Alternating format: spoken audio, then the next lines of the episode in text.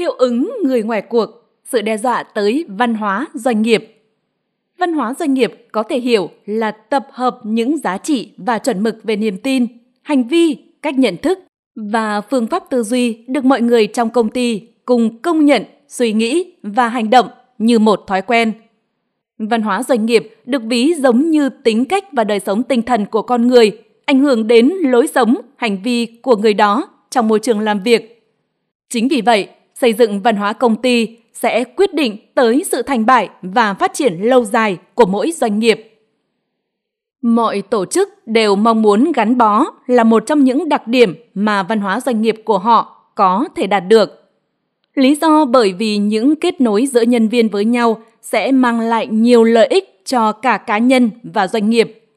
Một số lợi ích thấy rõ khi các công ty có nhân viên gắn bó chính là giảm stress trong công việc, hiệu quả làm việc nhóm được cải thiện và danh tiếng công ty được nâng cao.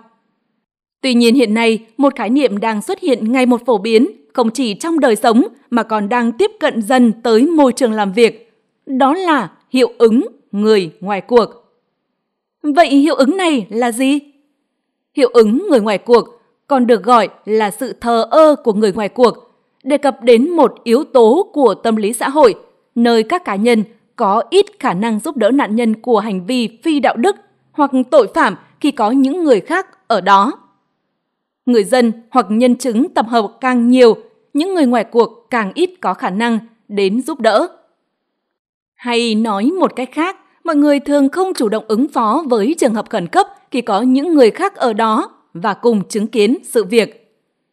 Đã có nghiên cứu chỉ ra phát hiện về hiệu ứng người ngoài cuộc là một trong những lý do chính tại sao hiệu ứng này xảy ra vì do sự khuếch tán trách nhiệm. Cụ thể, nó là hiện tượng liên quan đến những người ngoài cuộc. Khi có nhiều nhân chứng có mặt, họ cảm nhận trách nhiệm hỗ trợ làm giảm. Nói cách khác, trách nhiệm khuếch tán xảy ra khi những người ngoài cuộc cảm thấy rằng những người ngoài cuộc khác sẽ phản ứng với tình huống khẩn cấp và đưa ra sự trợ giúp phù hợp.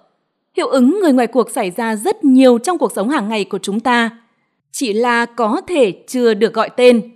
Ví dụ, thay vì gọi xe cứu thương, mọi người đang bận rộn quay video hoặc hình ảnh khi tai nạn xảy ra. Hiệu ứng này cũng đang dần xuất hiện ở môi trường làm việc. Ví dụ như các nhân viên trong nhóm ít khi chia sẻ về những vấn đề bất cập trong công việc hoặc về người quản lý trực tiếp. Hay ở mức độ nghiêm trọng hơn, nhân viên có thể im lặng về hành vi quấy rối hoặc phân biệt đối xử tại nơi làm việc. Nhân viên sẽ hiếm khi chủ động nói lên suy nghĩ của mình trong nhóm. Họ lựa chọn im lặng vì nhận thức về ảnh hưởng nhỏ của mình trong việc giúp đỡ nạn nhân hoặc lo ngại tác động tiêu cực tới bản thân. Nhìn chung, nhân viên có thể im lặng về việc tiêu cực xảy ra tại nơi làm việc, không chỉ vì ý thức mà còn là mối quan hệ nơi làm việc.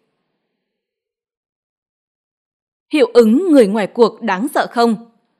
Đứng trên lập trường của một nhà quản trị doanh nghiệp hay nhân sự, hiệu ứng người ngoài cuộc có thể là tác động ăn mòn tổ chức mà đôi khi bạn không hề nhận thức được. Chỉ tới khi hậu quả xảy ra, bạn mới thấy được sức ảnh hưởng to lớn của nó. Trước hết, văn hóa im lặng sẽ tạo ra những làn sóng phẫn nộ ngầm, đặc biệt liên quan tới các vấn đề trong mối quan hệ giữa quản lý và nhân viên. Cảm xúc tiêu cực đối với lãnh đạo hoặc quản lý sẽ gây nên suy giảm về đồng thời cả tinh thần và hiệu suất. Sự tiêu cực rất dễ lan truyền, đặc biệt với hiệu ứng người ngoài cuộc. Nhân viên vì vốn khó nói lên suy nghĩ và cảm nhận thật trong nhóm chung sẽ có xu hướng chia sẻ với đồng nghiệp, nhóm nhỏ. Đây là cách mà sự tiêu cực trong mối quan hệ con người hay các cấp trong công ty gây nên làn sóng phản đối ngầm. Nó có thể biểu hiện ngay thông qua cách làm việc hay ứng xử của nhân viên, nhưng cũng có thể ầm ỉ tác động đến hình ảnh và thương hiệu tuyển dụng của tổ chức. Nhìn xa hơn, sự im lặng sẽ khiến những vấn đề tiêu cực bị bình thường hóa tại nơi làm việc. Bằng cách không nói bất cứ điều gì, những người chứng kiến đang cho các nhân viên khác hay các nhân viên mới rằng đây là tiêu chuẩn. Sự đóng góp của nhân viên cho các vấn đề chung ngày càng giảm và theo thời gian, văn hóa im lặng sẽ tác động tới mọi nhân sự ảnh hưởng đến khả năng làm việc nhóm cũng như giảm sự trao đổi, sáng tạo giữa mọi người.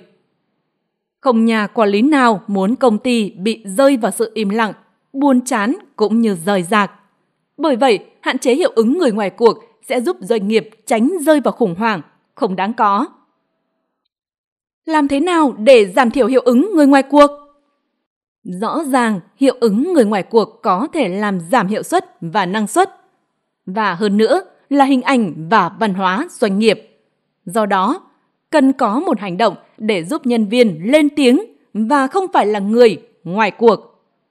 Một trong những việc đầu tiên cần làm đó là sự làm gương của lãnh đạo và quản lý. Văn hóa doanh nghiệp phát huy hiệu quả mạnh nhất khi những người đứng đầu sẵn sàng hành động và lan tỏa tới nhân viên. Chắc chắn bạn sẽ không coi trọng một vấn đề nếu lãnh đạo của bạn không dành sự quan tâm đến điều đó. Sự truyền cảm hứng từ quản lý các cấp luôn là một yếu tố quan trọng trong xây dựng văn hóa doanh nghiệp. Thứ hai, hãy khuyến khích nhân viên liên lạc thường xuyên với nhau hoặc tìm kiếm những nhân viên có nhiều khả năng lên tiếng hơn. Các câu lạc bộ theo sở thích, cuộc thi nội bộ, hoạt động tập thể luôn là những hành động mà doanh nghiệp dễ dàng thực hiện để kết nối mọi người cũng như lồng ghép các thông điệp về đánh giá cao hay tôn trọng sự đóng góp của nhân viên. Một cách khác để bạn tham khảo đó là tôn trọng ý kiến nhân viên. Chỉ khi nhân viên thấy an toàn, thoải mái đưa ra quan điểm trong các vấn đề từ nhỏ nhất thì họ mới dần hình thành tư duy và thói quen đóng góp trong câu chuyện lớn hơn. Và khi đó, hiệu ứng người ngoài cuộc sẽ dần được gỡ bỏ.